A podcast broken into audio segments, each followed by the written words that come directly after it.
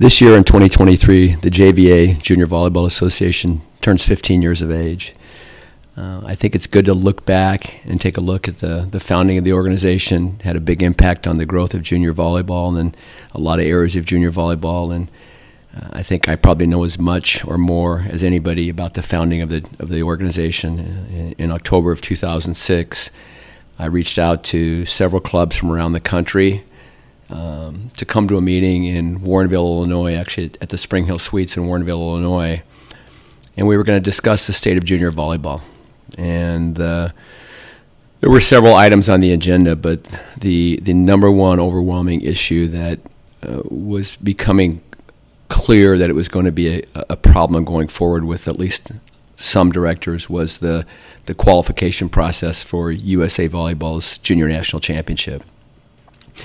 And you know, if you anybody who's familiar with junior volleyball knows that the the qualification system for the top teams, the open level teams, it goes through national qualification bids. It doesn't go through your region. So, if you wanted to play at the highest level uh, and wanted to compete at the highest level, then you had to play in a series of qualification tournaments. And you could just go to one tournament, which, you know, uh, I, I, guess some clubs did. But you knew that if you went to a tournament where they were giving three bids out and you were fourth or fifth, and that was a really strong tournament, you might not get a bid. You might not get into play in the open, what they call the open division, uh, which was the highest division of junior volleyball. So everybody knew this, and so the bid process basically was set up so clubs would go to multiple qualifiers. And in the 90s and early 2000s, uh, you know, if a club went to two qualifiers, that was quite a bit. I mean, we, we had a lot more, I think, common sense back in those days. But you could see what was coming. And uh, I remember having a conversation with somebody back in, I don't know, maybe the early 2000s saying, you know what, one of these days clubs are going to go to three qualifiers. And the, the, club director said, "You're crazy. Nobody would ever go to three qualifiers." and fast forward to now and look at you know you got teams going to three and four qualifiers. They're going to President's Day events. They're going to MLK events. Know they're playing five or six times uh, a year in three day events, kind of on concrete. So, but back in 2006. Um, you know, our program, the sports performance program, was uh, you know was one of the top clubs in the country, as it had been since the 1980s. But uh, myself and my wife Cheryl, as the directors, we just it just felt like we were headed in, in the wrong direction. Um, the qualifier process for USA Volleyball was a series of qualification events that were basically all owned by private entities, and so USA Volleyball's national championship, which included all the qualification events, you know, was eight to ten or eleven events, but USA Volleyball only owned one of those events, and you know the other events, the the royalties to USA Volleyball were minimal. I mean, they were I think less than ten percent. So the millions and millions and millions of dollars that was being spent to go to these tournaments, to play in these events, to try to qualify for the national governing body's year-end event, you know, virtually all that money was going into private pockets, and nobody had an issue with people making money on volleyball. I think a lot of people had an issue with people who were getting rich running the national governing body's national championship, and that was an issue. And so, you know, when I asked club directors to come to this meeting in Illinois in 2006 that was the primary that was the primary focus there. And you know we had we had questioned it earlier. We had you know as a club alone sports performance was sending in, in a year over 40 teams to qualifiers. But when you would ask or question about the process you would kind of get you know basically slapped around. You would get told to get back in your corner shut up and do as you were told even though you know you were the customer and one of the things that we discussed a lot at the initial meeting in 2006 and there were you know a lot of good clubs there, probably 20 to 25 what I would call really really good, strong clubs, and a lot of clubs locally, but also clubs from all over the country, California, Texas, you know, all over the country, and we had discussed this process, and uh, there was a lot of frustration with it. Another thing that was happening also was state of play was on the way. And state of play was being billed as, you know, we're going to give everybody rooms at a cheaper price uh, we are going to tell you where to stay. we're all going to tell you, you know, we're going to do your booking for you. We're basically going to be your travel agent for you. And you know, I think if you have any common sense whatsoever, and you say, okay, you're gonna you're gonna reserve a hotel room for me, you're gonna take a cut of the room. Probably somebody else is going to take a cut of the room. The housing company is going to take a cut of the room, and then the hotel has their cut as well. But you're going to get those rooms for me cheaper. I don't get any points. I don't get any discounts. I don't get any comps. I don't get any of those things. So you know, that was something that was coming down the pipe, and we were all aware of that. And it was just something that I think a lot of us were just ab- adamantly uh, against because it just it it went completely against our ability to run our business in the way we thought. And you know what happened in this whole process. You know, we we had evolved into this. You know, you've heard of probably the term we were chasing bids, but it guaranteed that we were going to overspend uh, every every competitive club would overspend, and they would overspend because we were highly competitive. We wanted to win championships. We wanted our club to be number one, so we would just gladly spend money, and it because it wasn't our money, we would gladly spend our parents' dollars, the parents of our club, uh, to chase these bids. And you know, again, it was it was millions of dollars being spent, virtually none of it going to USA Volleyball, and you know, supposedly to support youth and junior development. And so, you know, they don't they only own the single event. And another thing is that that was going on at that time is that we would split events. And you know, at the beginning of the year, you know, directors would call each other and say, "What events are you going to go to?" Because the most important thing about the qualification process is to qualify. you can't win a national championship if you're not playing in the national championship event. So, you know, I remember one year we we played in the Indianapolis, uh, the Indy qualifier, and they had three bids. I think at, at, at, that time there were 32 teams in the 18 Open National Championship for the at the year. We played three out of five, so we played three three out of five matches every day, which was a long tournament. Um, but we had, you know, we had three events. Uh, we they had three bids in that tournament, and I think we I, I'm sure we qualified, but when we got to nationals that year, nine teams that had played in that Indy qualifier were in the 18 Open. We're nine of the 32 teams. So that's how strong that event was. So imagine taking fifth or sixth at Indy. If you haven't scheduled any other qualifiers, you're not going to go. So, you know, that was an issue. That, that was a strong issue with us. There was a lot of frustration. And, you know, a lot of us who were, were running businesses and had, you know, were realizing how much money we were spending just spending money to spend money. We were spending money to travel. We weren't reinvesting in our clubs. We were just spending money. And so um, the thing that, you know, that, that was one of the major issues when we got together. And I had given USA Volleyball in 1993. I, I could see this was coming. It was clear that it was on the horizon what was going to come if this thing continued to unfold the way it was going to fold. And, you know, I had given USA Volleyball a, uh, a plan, a national championship plan for the entire country and basically broken the country into zones where nobody had to fly to any of their zonal events. The zonal events would be the qualification events that got you to nationals, and then you know, the zonal events had different levels of bids. I mean, if the Southern California and the Great Lakes region at that time, you know, the Midwest and the Southern and Southern California were the two strongest areas at that time. They had a larger number of bids because you know they were obviously going to get more teams, and there were going to be some at-large bids and things like that. But you know, the plan was based on these big zonal events throughout the country that led to an elite level national championship event that might be televised. Uh, you know, where you had you know individual matches where you had big spectator attendance and things like that. Uh, and that was 1993, but you know, USA Volleyball didn't do anything with it. I think they just completely ignored it. And I think that's one of the things that was frustrating because these cycles run through junior volleyball and um, you know so by 2006 there was a lot of frustration frustration with the process frustration with where the money was going and again it wasn't that money was being made by people it was that the USA Volleyball's national championship was owned and controlled by private entities. It wasn't controlled by the national governing body, who was, you know, t- needed all the money they could for youth and junior development. And in the 93 proposal, I had spent a lot of time talking to people who ran events. And basically, everybody in the country in 93 got on board to give up their qualifier tournaments because the qualifier tournaments weren't nearly as big as the time, but they were going to give up the qualifier tournament. And, you know, think about maybe if you ran that tournament, you could be hired as the, as the managing event director for the tournament. You could still make money for your club, but everybody had agreed to give up their qualification tournament to move to this zonal process at that time. And with the, with the understanding that all the money that was going to be made, all the profits that were made from this would be reinvested back into youth and junior volleyball, youth national team, junior national team, junior development. All the money would go back. It would stay in the junior community, and it would stay. You know, it would do good for the junior community. That was the that was the caveat that had had been with the proposal. And I, you know, I still have the proposal, and it was sent to John Carroll, who was the CEO of USA Volleyball at the time. And you know, that's one of the things that uh, you know was specifically stated is that we were in agree with it, but the money needed to be reinvested in the junior community.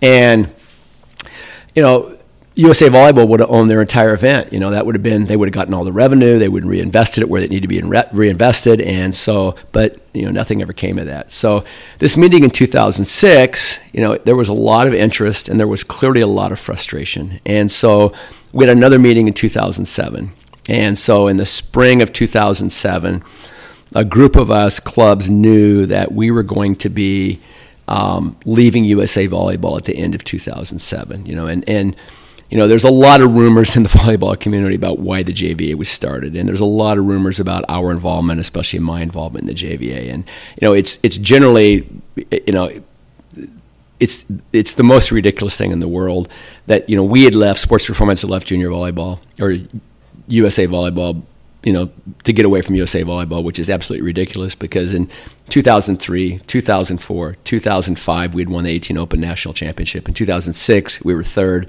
2007, we would win the 18 Open National Championship again.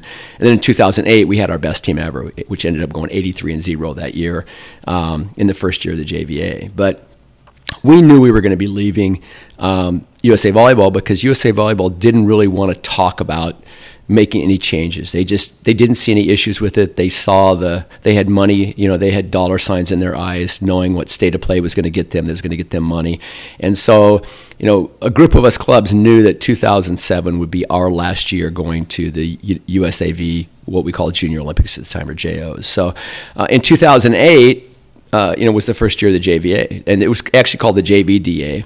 Uh, it was founded, and you know, actually, you know, our company, Sports Performance GLV Incorporated, along with Club Fusion, I think we gave we held two tournaments. And I think we gave the JVA, JVDA between sixty and eighty thousand dollars as seed money to start the organization, to hire somebody full time, to get incorporated, you know, get staff hired, all those kind of things. So, you know, there was so much of a commitment from the the small group of clubs that were involved in the JVA, again JVDA at the time, uh, to get that first season off the ground. So um, you know, we had a great team that year. We ended up winning the, the, the JVDA championship. The JVDA decided they were going to have a national championship in 2008 because, you know, we had, the clubs that had left USA Volleyball had left the qualifier process and we wanted to have a, a year end event. We wanted to have an elite level event. And so, you know, the JVDA held their national championship in Louisville, Kentucky you know, they uh, CBS broadcast I think the finals. Uh, we had a team from Japan there, and you know it was it was a pretty exciting event. And I think uh, CBS did a a special on it, and it, was I think it, it, went out it went really well the first year. But you know, people talk about the JVDA going off on their own. Well, the JVDA had asked USA Volleyball if they would sanction the event in 2008. So it, it was supposed to be a USA Volleyball tournament. And but it wasn't because USA Volleyball, for whatever reason, said no, they wouldn't sanction the JVDA championship. It was a year-end event, but the precedent had been set in the '90s uh, for over a decade. There had been the volleyball festival in Davis, California, and the volleyball festival was ran basically head to head with the USAV's year-end event. It had been a thousand teams at one time, which at that time it was a huge tournament. It was bigger than USAV's year-end event, but tons of the California teams would stay in California because they could take their whole club. They would go up there. It would be a family type atmosphere. You didn't have to qualify for it. So USA Volleyball for a whole decade had set a precedent of sanctioning a year-end event that went head to head with their own national championship. And then when the JVDA wanted to do the same thing, it was like no. And so the JVDA only ran their own year end event because USA Volleyball had said no, that they wouldn't run it. And so that's how the whole thing started. So there was a championship in 2008. Uh, which was, you know, I think there was four or five hundred teams. It was in Louisville, Kentucky, and then there was another um, um, JVDA championship in 2009. And 2009 was back in Louisville.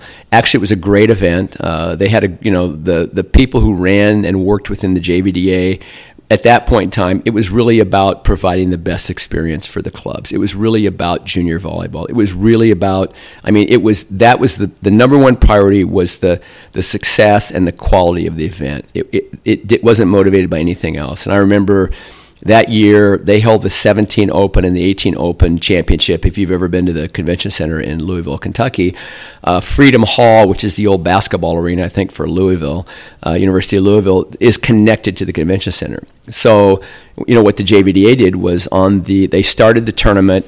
Um, we started as as a group. We decided we were going to start the 17 and 18 Open tournament one day early.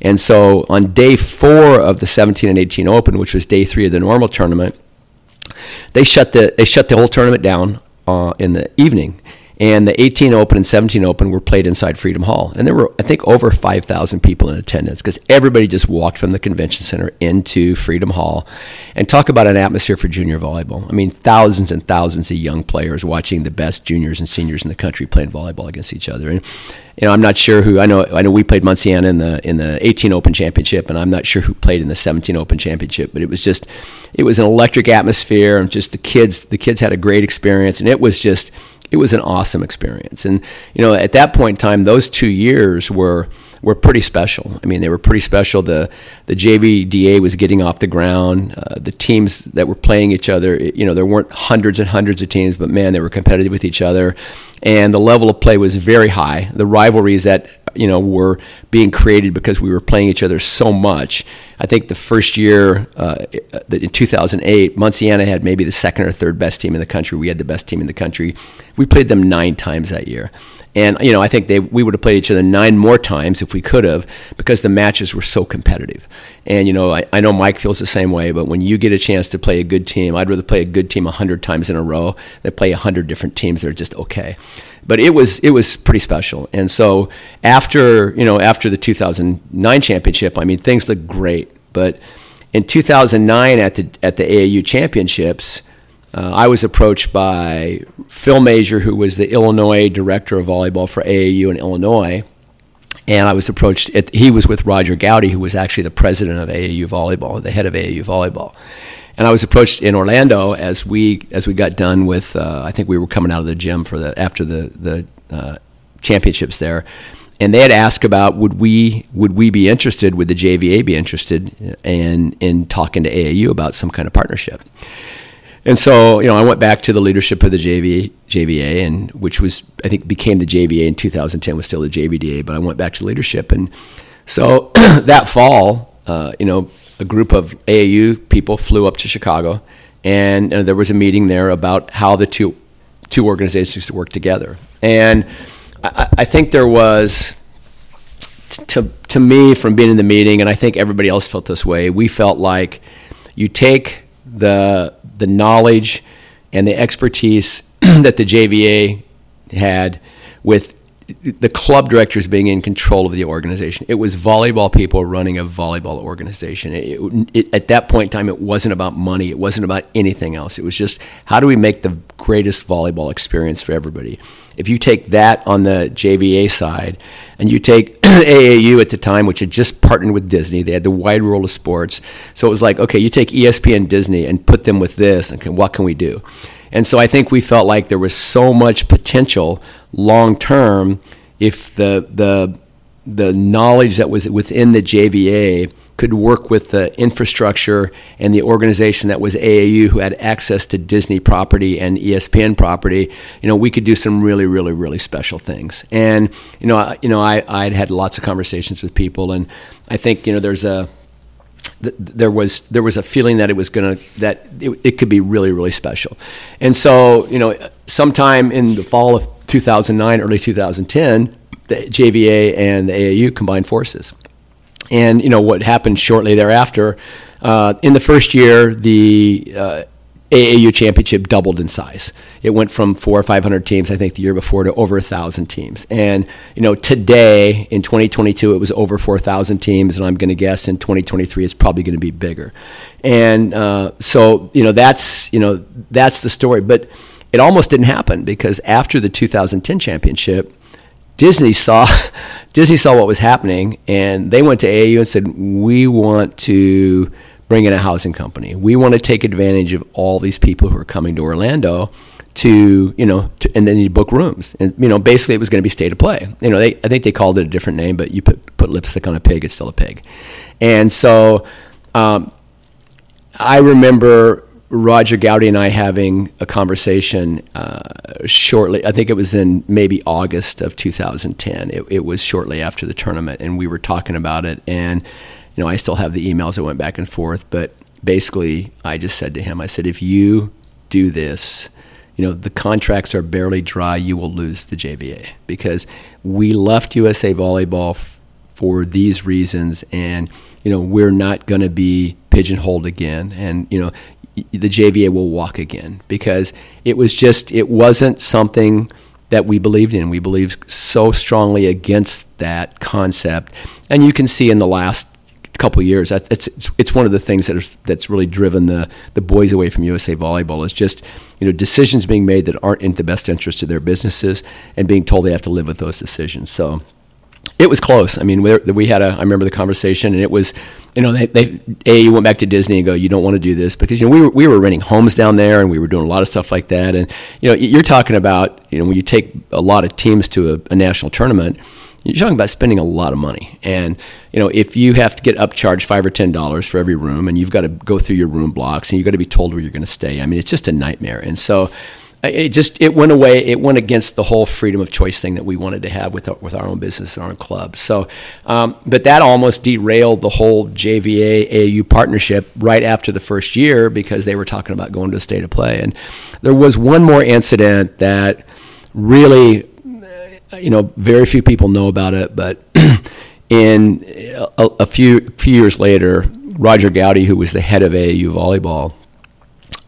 was going to run to be president of AAU. He was going to be the president of the entire organization, and you know the the after the JVA AAU partnership started, you know the JVA went to a um, mid-year event called the JVA World Challenge, which I'll get into a little bit later. But you know, the AAU had given bids to them, and Roger Gowdy had worked really hard, I think, to uh, you know, if you finished high at the at the AAU World at the JVA World Challenge, you got. Uh, and it was an AAU event. You got free bids to nationals. So I mean, a- USA Volleyball wasn't giving anybody free bids for anything, and AAU was giving out, you know, a lot of free bids. I mean, it was a lot of money that that clubs were saving if you go win four or five medals at the JVA World Challenge, you know, you've got five or four or five inch free entry fees to AAU, which is significant money. And so, you know, it, at that point in time, AAU had been, you know, I think they had been a good partner. I, I, there was some frustration on both sides because both sides wanted more. But, you know, it, overall, it, it, was a great event. I mean, the AAU championship was turning into a huge event. It was going to go on to be the biggest tournament, the junior tournament in the world. But there was an election, and it, it's really kind of strange. There was an election, and the person running against Roger Gowdy had politicked the JVA board, uh, and especially the JVA leadership, the JVA uh, uh, executive leadership. And the JVA leadership had decided that they were going to endorse this other person uh, against Roger Gowdy, and Roger Gowdy was the volleyball chair, and, and I think the reasoning was we're gonna we're gonna recommend that we're gonna we're gonna support Roger for volleyball chair. We're gonna support this other guy for president of AAU, and it was a big mistake.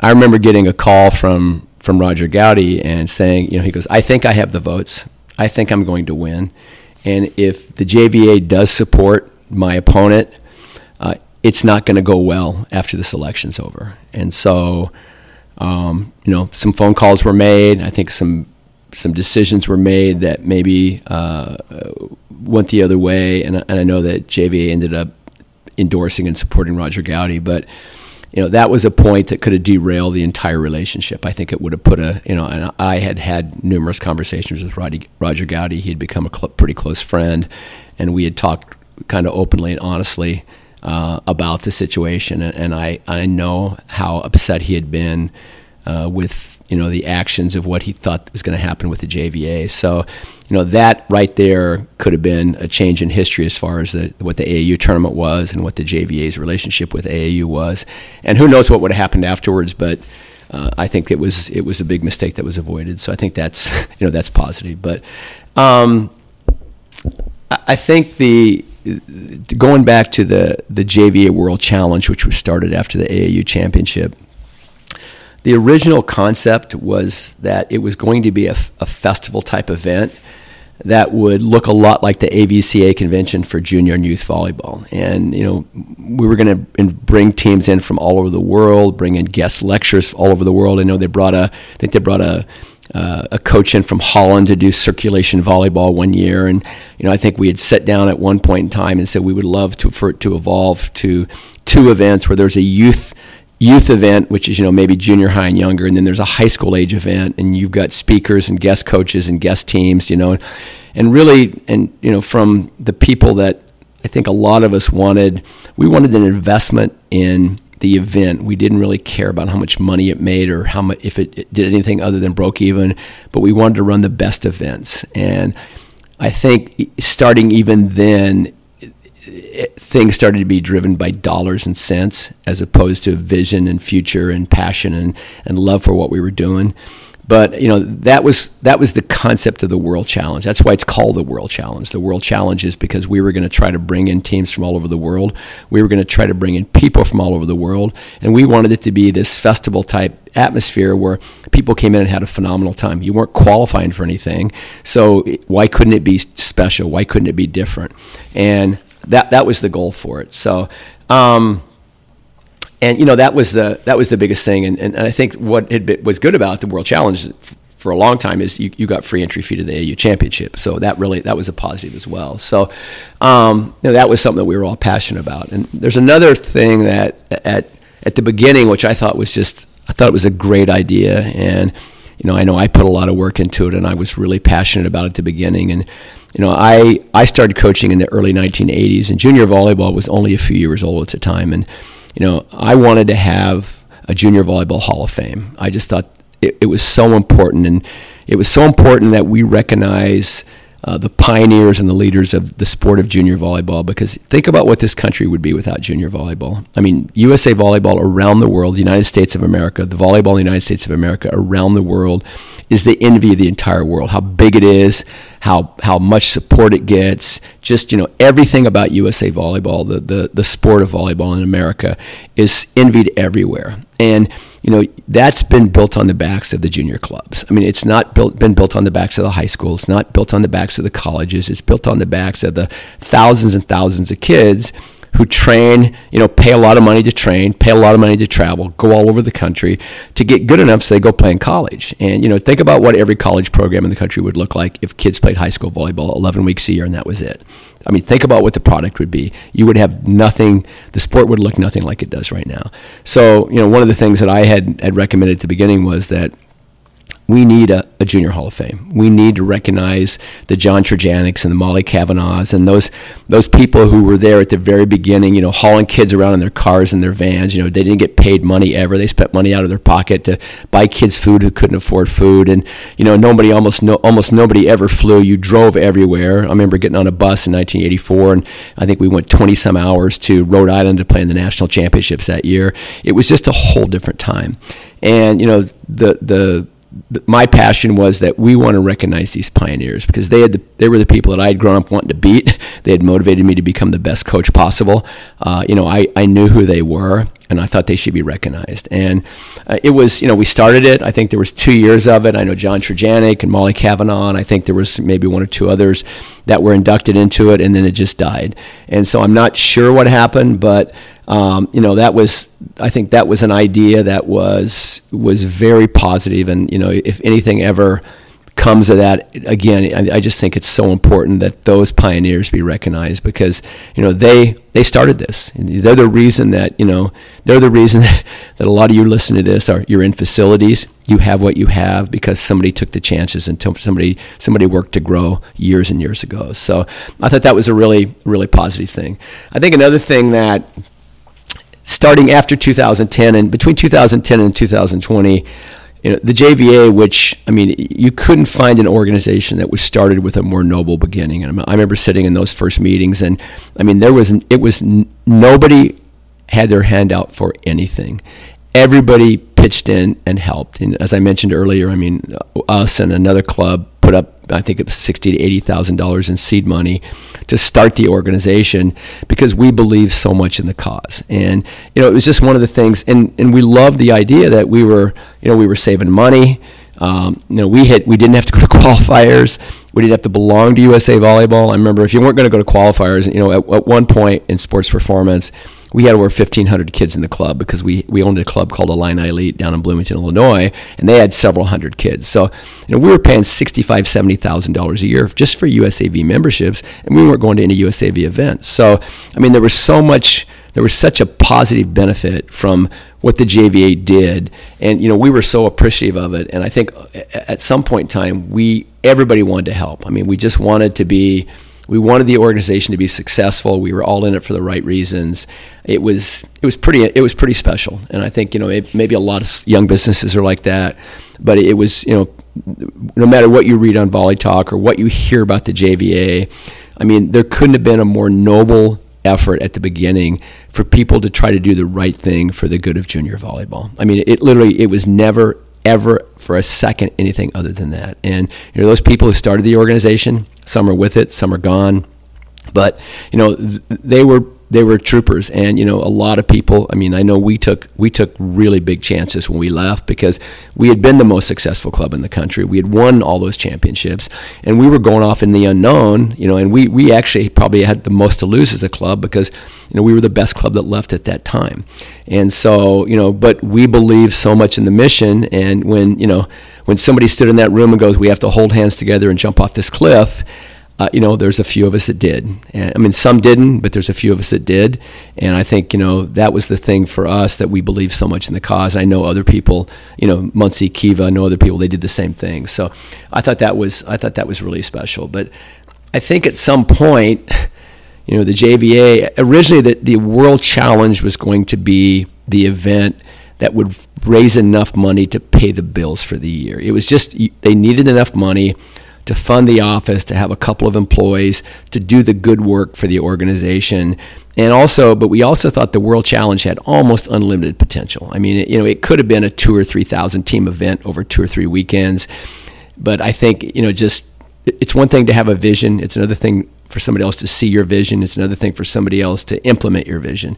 And I think, you know, a lot of us who talked about the future of the organization and, you know, what the World Challenge should be. And, you know, it, it at some point it evolved to just another event that was a qualifier, but you didn't qualify for anything. And I, that, I guess that was the saddest part about it is it, it didn't feel, you know, the last few years that I went to it, it didn't feel special. It didn't feel unique in any way.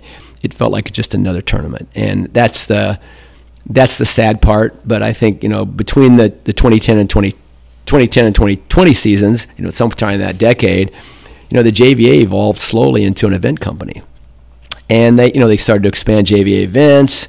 And when they started to expand JVA events, they directly impacted some of their members who also ran their own events. And so, you know, they put their finger on the scale. They unknowingly or knowingly worked against their own greatest supporters and in some instances, you know, put those supporters events out of business because the JVA events basically bankrupted the events of other people who were loyal JVA members. And kind of that's the problem when you go down that road of you know we're going to run some events and you know who do we affect who don't we affect?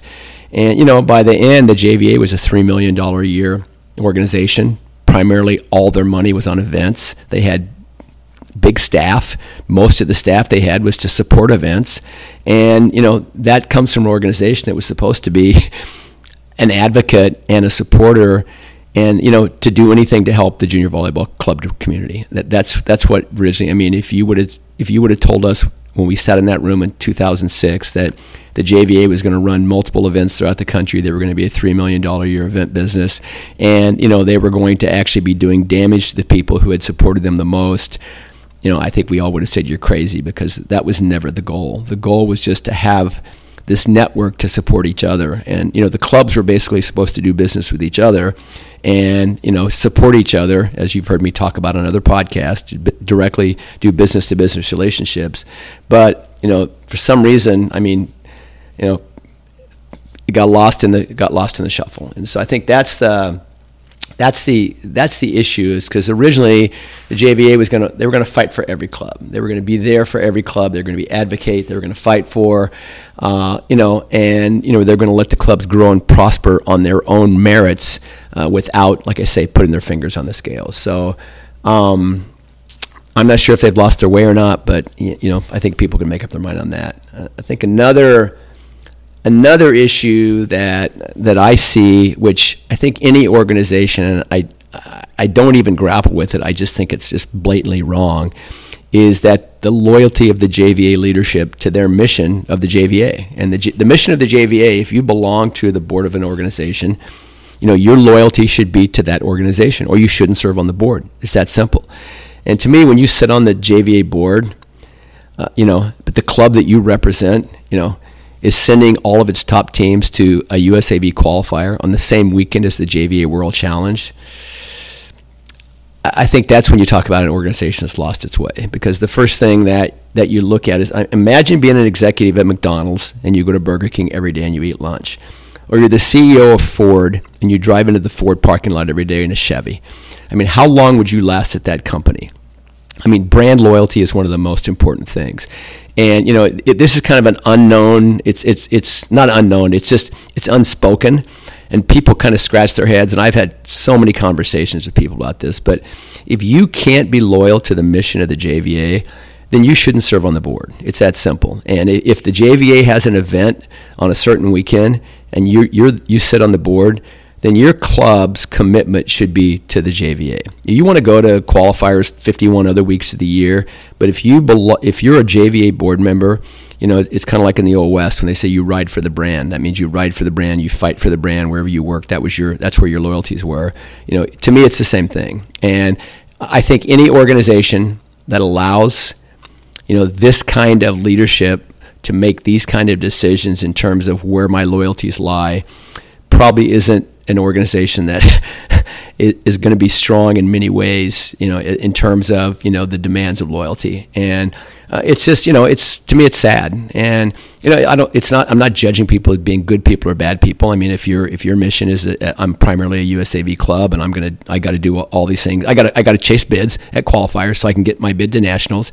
And oh by the way the JVA World Challenge falls in the way of this bid chasing then maybe you shouldn't have ran for the JVA board. Maybe you should just say listen I'm not I can't be all in on the JVA board. Uh, and, you know and, and another thing is the JVA supposedly they're supposed to be partners with AAU, but you know there's so much uh, back and forth, you know, with their their leadership with USAV stuff. Then I guess my question is, then what kind of what kind of loyalty do they have to AAU? Again, it's it's kind of crazy because if AAU and JVA are partners, but a lot of the JVA board clubs are basically USAV clubs. Some of them don't even go to AAU or don't send many teams to AAU then you know maybe it's just AAU who's stupid for not being more more cognizant of the fact that one of your partners is is treating you the way they're treating you. So I'm not sure, but I'm not sure it's a you know I'm not sure it's not something I would think is good, and maybe people think it's fine but it's pretty hard for an organization to to be a great organization where you're committed to being the best possible and you have the highest standards as far as uh, you know the way you execute your your mission to advocate and protect and work for all the clubs in the country. Uh, to me, it's just it's hard. Um, you know, I think that's just it's one of the things. Um, I think now we look at 2023. I mean, that's we fast forward to now. I mean, because you you know it looks like either the JVA's, you know, their their events have been either taken over by another organization, or the JVA events have been purchased by another organization, or they've been farmed out to another organization. And you know, I, I guess my initial thoughts from being in the 2006 meetings, and, and I have all the emails and all the notes still. So when I look back at it, it's like it was such a special, unique time when I thought we we all did things that we thought were in absolutely the best interest. And if, as you look at 2023, it's 2006 all over again. I mean, you may not realize it, but it's 2006 all over again. I mean, you know, look at the boys' issue the last couple years when they, they bailed on USA Volleyball. For, you know, the frustration level with state of play and a bunch of other stuff. You know, it, it's not uncommon now for kids to be paying fifteen, twenty thousand dollars a year to play club volleyball. I mean, I just had a meeting with a family a couple days ago, and you know, they they they said we've paid thirty five hundred for our club dues. We paid our uniform fee. We're going to pay ten to twelve thousand more for travel, and my daughter is one of four people in her position on her team. And so, if you think about that, you think about, and these are all the things that we talked about in 2006. We're kind of right back where we started, and you know, I, I, I don't know what the JVA leadership wants. I would assume they want what everybody else wants. I assume that they're motivated by what everybody else is motivated by. And, you know, most people in the world, it, it's money and power. I don't know if they don't want to run their own events or they just want to. I don't know any of that stuff. And I'm not begrudging them. Uh, whether I agree or don't agree, and I don't know anything about the organization that they're working with, uh, other than just you know outside information. And if I don't know it, I'm not gonna I'm not gonna speculate on it. But the junior volleyball community, in, and I've talked about this in other podcasts, is is fractured right now, and it's not fractured in a bad way or a good way, but it's just fractured. And you know, if you you go on to AES for MLK weekend, there's over 200 events this last weekend, there were over 220 events. That's not counting the other, you know, the other registration systems. But that's how much junior volleyball is being played in this country. You know, and and it's a great thing that there are so many tournaments. I mean, it's really a great thing. I mean, and but I think one of the things we all know is there's so many people who are trying to fill their facilities and you look at all these tournaments from these clubs and you know 60% of the field or more is their own teams you know, we ran, we, we ran sports performance the last couple years. We would run a tournament with 40 teams, and there would be 20 sports performance teams in it. And other than a few tournaments a year, you know, the cannibalization of events and the cannibalization of, of tournament fields because they're everybody's just eating each other. You know, as people have built more and more facilities or moved into more and more facilities, I mean, it's a real problem. And one of the things that you know that we did out of necessity a few years ago is we completely changed our business model because it was clear this was coming. It's clear that if you're going to make money in your facility on a on tournaments in your own facility, not a big third party facility where you've got a, a, field coming in for sure, you know, you're going to have trouble. And so, you know, the the business model for the future you might have if you build a facility or you rent a facility you or you you know, you know whatever you might have people come to tournaments but you better build a business that when kids are coming in your door Monday through Friday, you better have a youth academy. You better have a, a, regional or non-travel program. You better have you know an elite level training program where the best kids stay with you and they don't leave and go somewhere else. You better have a summer camp program where local kids want to come into your building because your coaches are better than anybody else's coaches. I mean, that's if you think you're going to build a facility or move into a facility and run events and make all your money on events, you know, a lot of people are going to go out of business with that mindset. And I, and, and, and I know that we've talked about it before, and I know everybody knows that's true. But, you know, I think that's the, that's my concern about the tectonic, it's really tectonic movement right now in the junior volleyball community.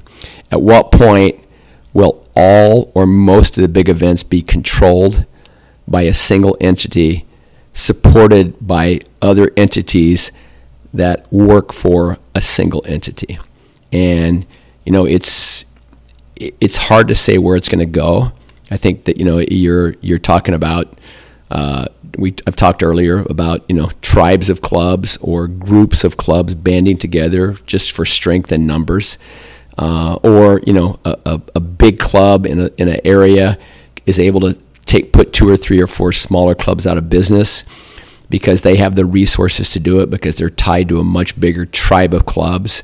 I, I, don't know what's going to happen. I don't. I don't. I'm not sure everything that's going to happen, but I do know from 2006 to 2023 in 15 years, the mission of the JVA and what the JVA stood for and what the JVA what the JVA goals were have completely changed. And I guess it's sad to me because you know I was the first person to, to ask these club directors to come together.